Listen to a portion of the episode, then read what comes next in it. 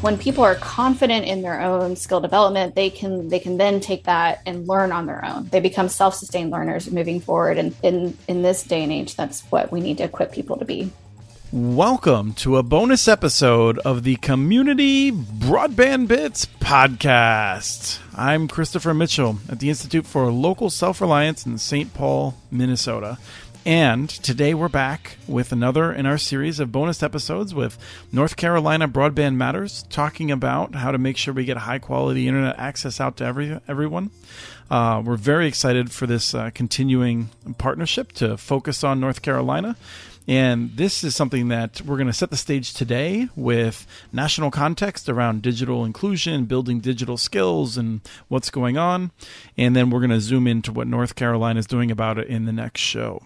So today we have two people who have been on before, people that uh, many listeners are undoubtedly familiar with.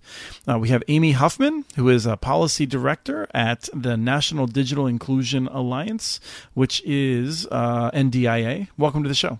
Thanks for having me, Chris. It's great to be here. Absolutely. And we also have Krista Vincent, who is a program officer at the Rural Program in the Local Initiative Support Corporation, which most people know in the nonprofit world as LISC, which is like super popular and has a great reputation. So, welcome back to the show, Krista. Thank you, Chris. Glad to be here.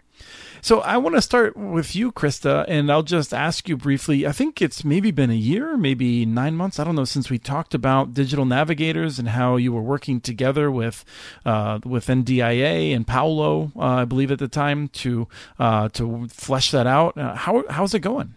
Well, it's really exciting to see how much this community of practice has grown, and I think many of us who are involved in this space are starting to think of digital navigator as a role in a community, capital D, capital N, uh, a set of skills that an individual can uh, cross train to support their community with, or or even be you know assume the role of, of digital navigator in a community, and that's really exciting progress because digital inclusion and digital equity are increasingly recognized as part of the equation. The third leg of the stool, along with uh, broadband access and affordability, would be those would be those skills uh, that a digital navigator can support. In the nine months uh, since we last spoke, the Local Initiative Support Corporation's rural program, Rural LISC's digital navigator strategy has grown to include 32 communities in 20 states where individuals have cross trained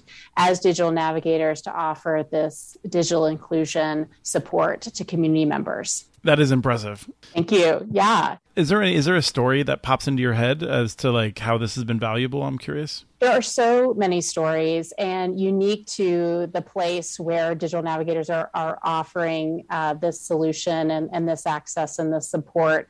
In rural Appalachia, our cross trained digital navigators who working with folks who were sidelined from work and uh, due to the pandemic and we're trying to build those skills to get back into the labor force a digital navigator was able to offer that individual access to a laptop build skills to use a computer to build a resume to promote um, their job readiness while at the same time having that laptop available in that household for um, children who were uh, trying to participate in a remote school, and we heard uh, a wonderful story of you know this father who was able to help his children do their homework in a warm place instead of a parking lot while he pursued um, you know reentry into the labor market. And so the digital navigator was able to um, sort of recognize that there were the multiple tech access needs in that household and make a difference. So many exciting anecdotes of, of folks um, who, for whom digital inclusion was ultimately really supportive. We have a program partner in, in the Appalachia region in Kentucky that was working with returning citizens. And we're defining digital inclusion to mean access to a cell phone so that they could stay uh, close to their network of support as they uh, kind of reemerged and, and uh, re-solidified relationships with family, uh, with the you know with the workforce, et cetera. I can go on. Seniors who use tablets for telehealth. Um, just re- many important examples. Obviously, we all know the urgency of connectivity that was magnified by the pandemic and to hear from digital navigators when they're able to provide that one to one support uh, and sort of recognize need and you know connect uh, that need to opportunity uh, is one of the most remarkable things that we've seen in the past nine months in the past year as we emerge from the pandemic. That is wonderful.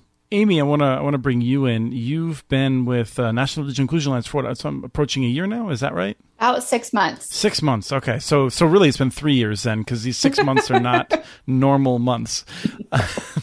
and you came from North Carolina. Uh, how much do you regret your decision at this point? oh, Chris, come on. We've had many people on from National Digital Inclusion Alliance. Angela is one of my favorite people ever, so I feel like I can tease. I do not regret it. Um, but you know, it's different. I, I absolutely loved my job at the state. Um, I worked in the broadband infrastructure office as the and absolutely loved it, adored it. Definitely miss it. Um, but the this being with the National Digital Inclusion Alliance is super exciting. Getting to do what I did, what we did at the state level on a national scale is so exciting. And while you're right, um, not only does six months feel like three years in pandemic times, but it's also in the midst of the biggest um, potential investment of broadband from the federal government in history and definitely my lifetime. Uh, working on the Hill during that time has definitely been incredible and exciting. And um, I'm really optimistic about the future of our country if Congress gets it right and passes the infrastructure bill. Well, and that's one of the things I wanted to talk with both of you about is is exactly just that. It seems like we've we've crossed into a time period when um, lo- not only local governments, state governments, and the federal government are now taking this seriously.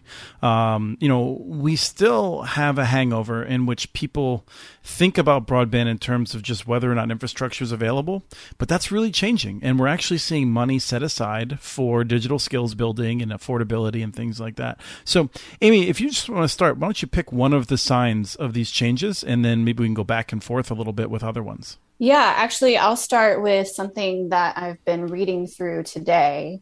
Um, so, one of the major funds that the federal government has made available, that's available now, um, was made available through the American Rescue Plan Act. And it's a $10 billion um, fund for capital, quote unquote, capital projects.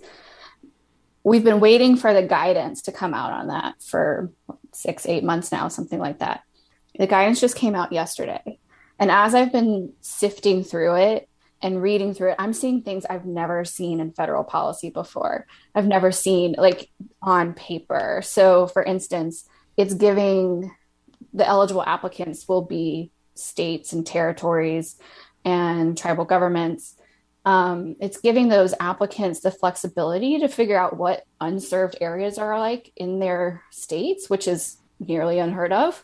Um, and it's also saying that those unserved areas are areas that are unserved by at least 100 down, 20 up, which is also unheard of, right?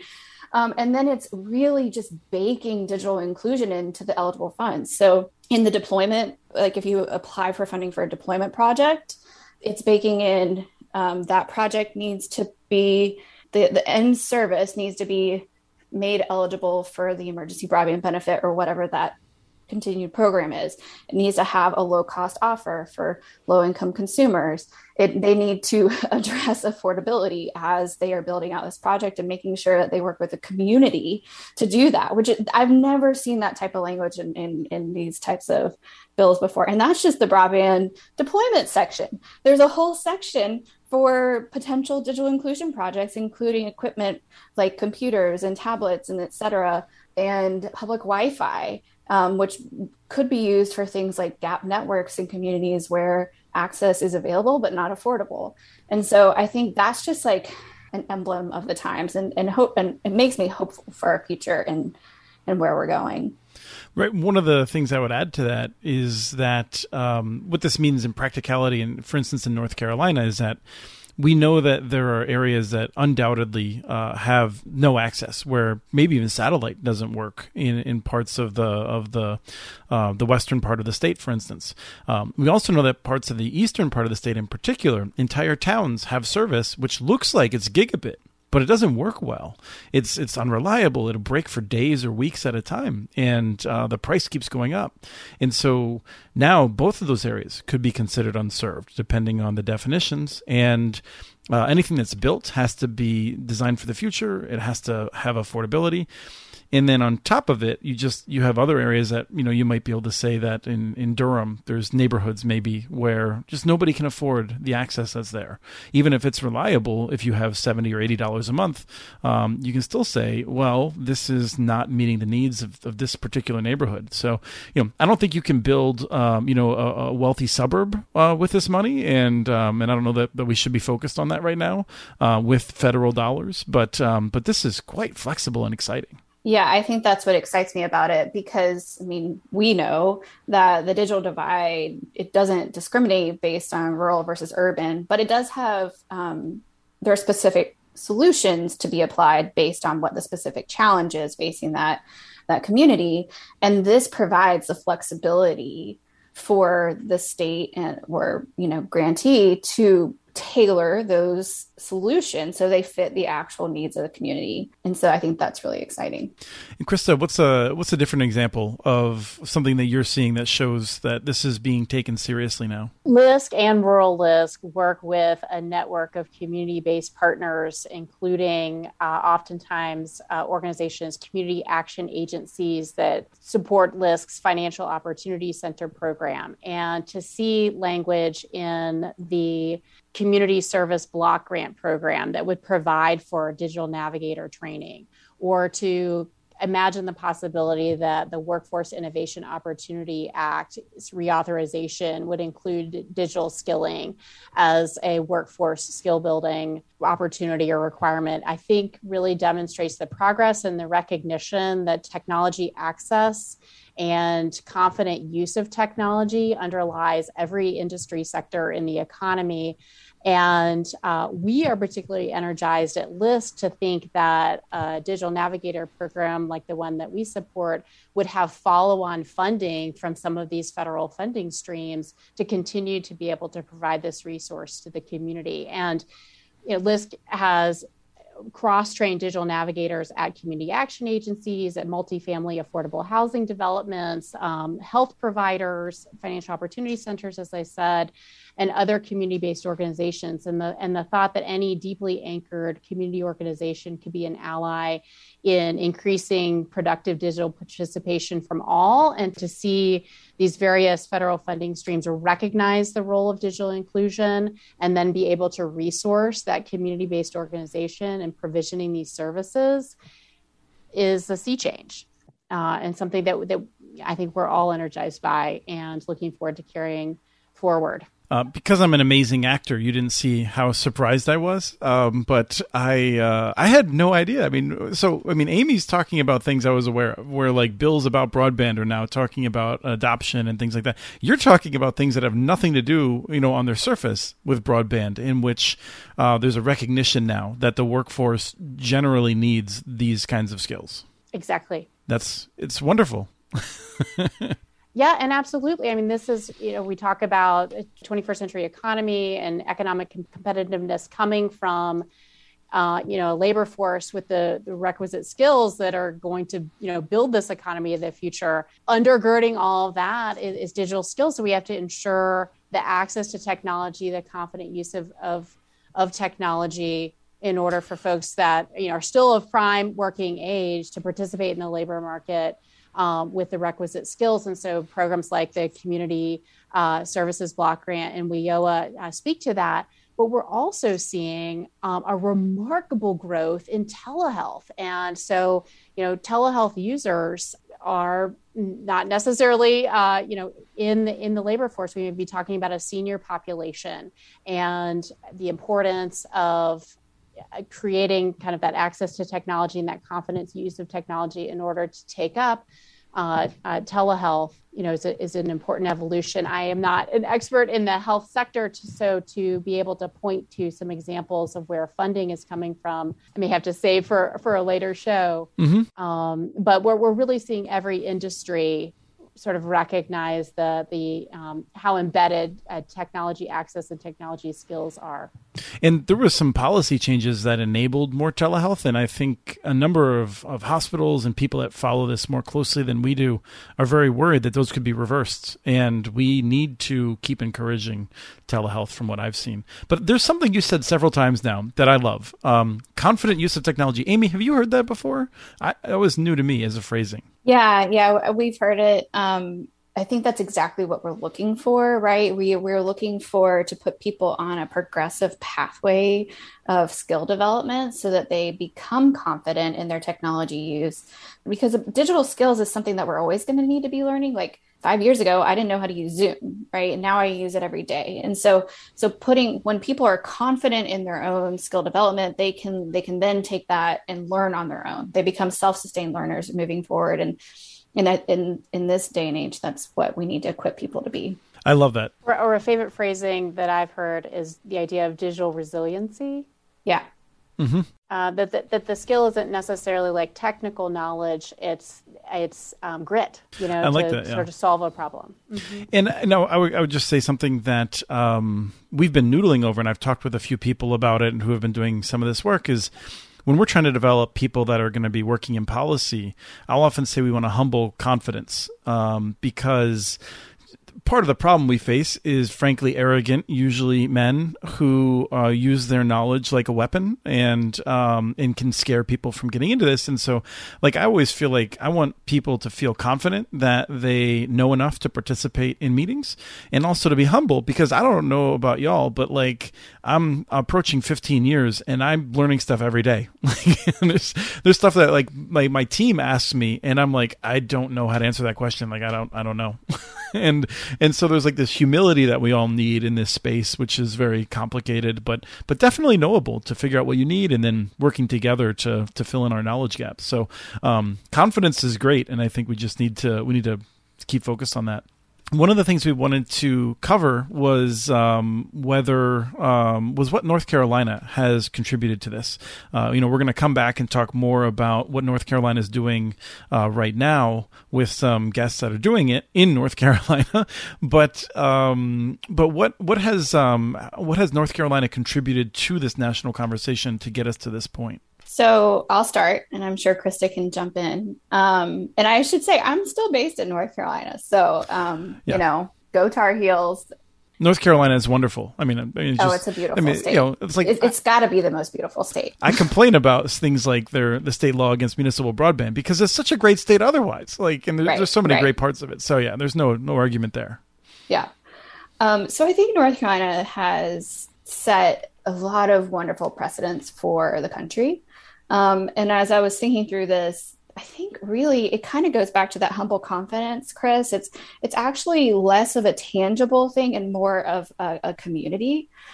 NDIA, we've started working on this term called there's really this ecosystem. So, so digital inclusion is more than just an individual over here and an individual over there working in their silos in the healthcare education on specific, you know, getting computers to people or skills over here but it's really um, the places where we see the most progress, um, where communities are really advancing in their skill development and, and, adoption of broadband, are those where there's a strong digital inclusion ecosystem.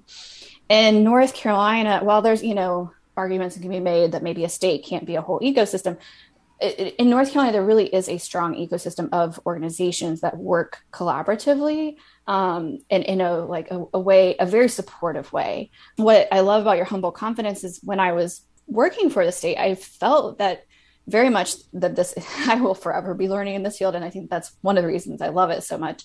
Um, but I could go to anyone in the community in Charlotte or Durham or in rural Western North Carolina and ask questions and learn from them about what they're doing. And then, and then we could talk about, hey, that might work over here in, in Robeson County, right? So like, so how can we take what each other are doing and scale it? And so that was a lot of what has happened to date and historically in North Carolina. And I think that other states and communities are catching on to that. And that's a beautiful thing to see. And I hope that continues. But if, if, if anything, my hope is that that is what becomes the model that collaboration, that community, that sense of sharing, that sense of we're all in this together um, to, to create a digital equity ecosystem, a digital inclusion ecosystem, and we're really all in this together to, to advance the people within our specific communities. Excellent. Definitely share that Tar Heel pride. And we can go way back in North Carolina and discover early leadership, early national leadership on this topic of digital opportunity. You know, we now think of it as digital equity, that broadband access plus that those skills and and uh, to, to use the technology and, and to afford the technology. NC Broadband Matters counts among its leaders Jane Smith Patterson, uh, who helped define the idea of tech led economic development and the role um, public private partner relationships in deploying broadband infrastructure uh, that continue to inspire states around the country. Amy worked for uh, the NC Broadband Infrastructure Office. There are some states that are just now studying, setting up broadband infrastructure offices. Just hearing from Ohio yesterday, their grant program is less than a year old, but North Carolina has a track record uh, and continues to build on that. And I absolutely agree with Amy's insight about how essential cross collaboration and learning is, um, and certainly for digital inclusion, but uh, digital inclusion as economic and community development is something that I think North Carolina is well practiced in. Programs like the Band NC uh, uh, Digital Inclusion Grant Program was the first of its kind in the nation and coming out of the Institute for Emerging Issues and the other collaborators. Uh, the North Carolina Electric Membership Cooperatives, I believe, were, were, an, were an early investor in the ideas there, um, comes from a history of cross community collaboration. You know, um, it, the Institute for Emerging Issues was really formed um, to do that shared learning across the state. Um, so it's, I think it's a real point of Tar Heel pride uh, to, um, to, to collaborate and as LISC and NDIA build communities of practice nationally. I mean, what underlies that is that the idea of collaboration and we can learn from each other and we can extend one another's reach, get further faster. Yeah, that's I think that's really important. I can't stress enough how much collaboration has allowed us to succeed at the Institute for Local Self Reliance on our team. You know, like just everything that we do has been learning with people who are willing to share information, often going above and beyond. And um, and I see that when I go to, I went to the the Institute for Emerging Technology issue, um, the the forum that they had um, at NC State, where they're housed, um, and people from all across the state were there. People from you know church groups, groups of faith, um, all kinds of of different walks of life, and they all were interested, and it was a, it was a wonderful um, event that they put together. Let me ask um, how um, this is changing gears a little bit, and um, but like how when um, you're when we're doing this work out in the field that is now being taken seriously, um, what are the the modern methods of identifying who needs help and how to to get it to them and in that sort of a thing? I mean, we're it seems like we're a long way from from what um, E2D was doing uh, back, you know, like four or five years ago when they were like making sure that everyone had a, a, a device in the school and things like like that. Um, so, what's the modern approach? Well, if I can go first, because I have to put in a little commercial for E2D, I think they uh, just brought in their largest inventory ever. I think $7 million worth of equipment that they are going to turn around, refurbish, and, and redistribute uh, into communities. And uh, another fantastic part about their model is it's a job training program. You know, so folks are uh, building skills um, uh, that they can use, uh, you know, in their future careers uh, by refurbishing refurbishing those machines. People should dig into the archives to to learn about to hear the interview with one of the the co-founders. But but Krista, what's the thirty second vi- ver- version of what they do? Yes, well, that so they they refurbish equipment. They, um, in fact, one of their biggest accomplishments I was reminded of recently uh, was uh, the state legislature in North Carolina allowing for state surplus, so equipment, uh, computers, and other uh, related equipment that is surplus by the state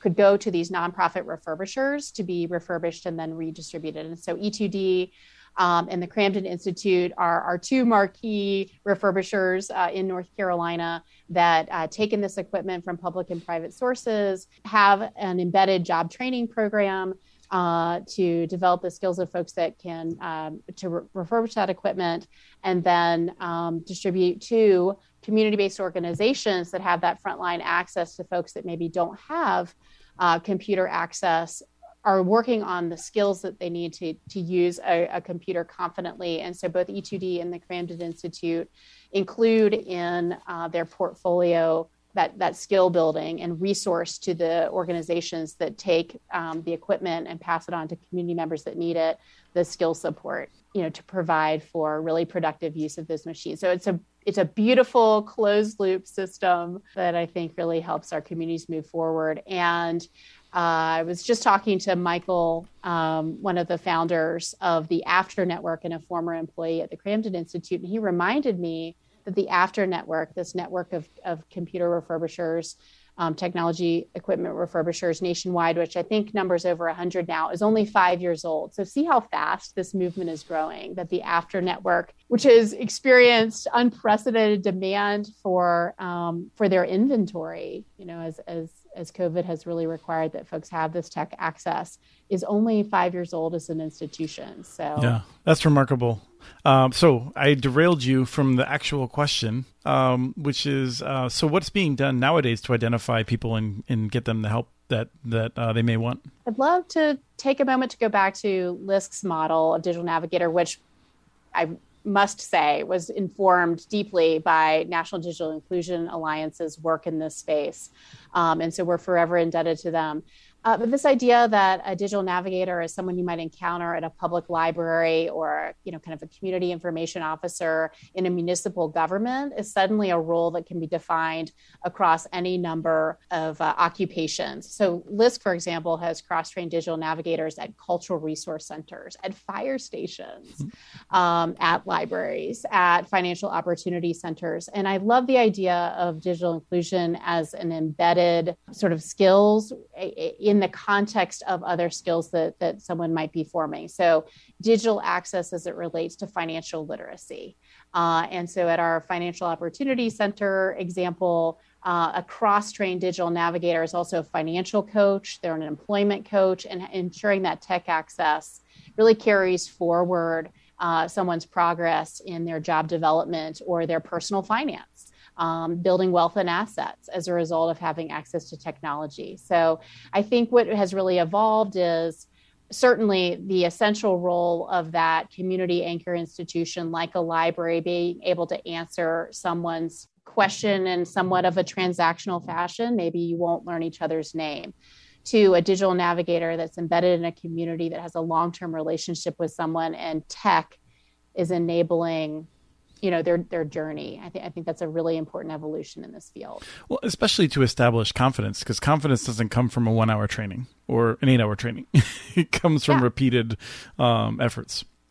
Right. Uh, or so, how do I connect to the Wi-Fi? yes.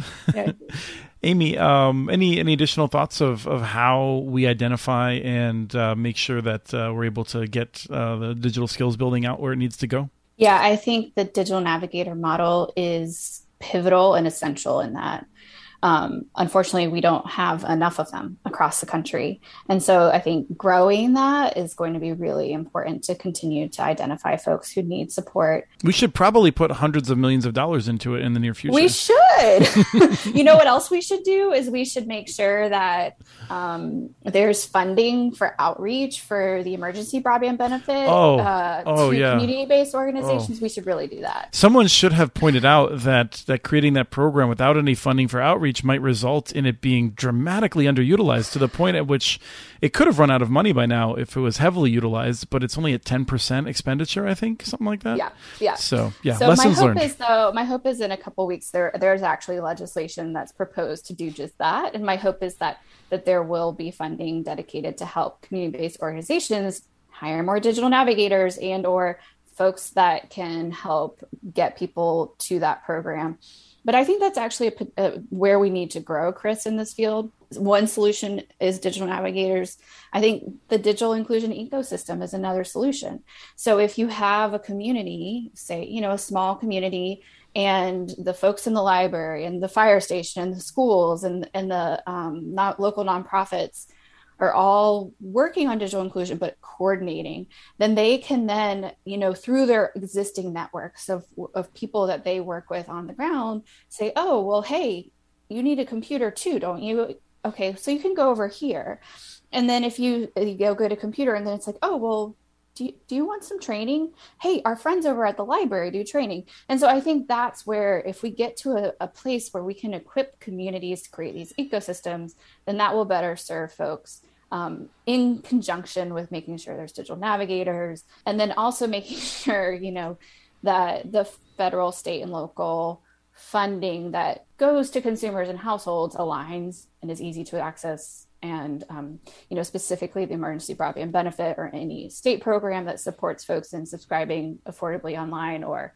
any future programs that states or local governments create use, using ARPA funds, making sure that new members know about them and it's easy to access and that sort of thing. So I, I think it's actually an area of growth for us. We're seeing promising models, but I don't think it's it's universal yet. So I think the upshot is is that we are we're on the right path, and and we sure could be going down the path more quickly, but uh, we're we're we're heading the right way. There's reasons for optimism. But don't lose momentum, right? Yes, right. absolutely not. One thing we keep saying is that fingers crossed the time this airs the infrastructure bill has passed we're not talking about if it's more when um, reconciliation has gone through and the additional funds that we're seeing in the reconciliation package that could go to broadband are passed as well um, you know my, my hope is that that will happen but we believe that that's actually just a down payment on this issue. Digital divide is so wide and broad and vast, and there are so many facets to it that we can't make one federal allocation and then move on. Like Congress needs to continue to invest in this, states need to continue to focus on this,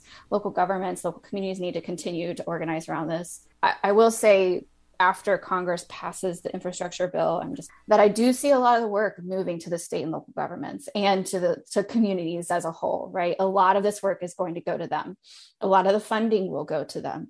And so, and, and that's where the great solutions are anyway. So, so I love that that's the model. Um, but just to be prepared for that, to be prepared to, to jump into the fray and, and coordinate and collaborate and, and work together and, and then carry out the work um, this is a marathon, not a sprint, and we need to continue to, to invest in it and um, and focus on it. And I'd love to add to that by emphasizing how important it will be for local communities, you know, mayors and and their constituencies to lift up to states as states have more historic levels of resources to support broadband deployment that localities are lifting up their recognition that planning for broadband is also planning for digital inclusion and together we get digital equity. And so those you know that that adoption strategy is something that local communities can start to do that local networking can recognize how one plus one is going to equal three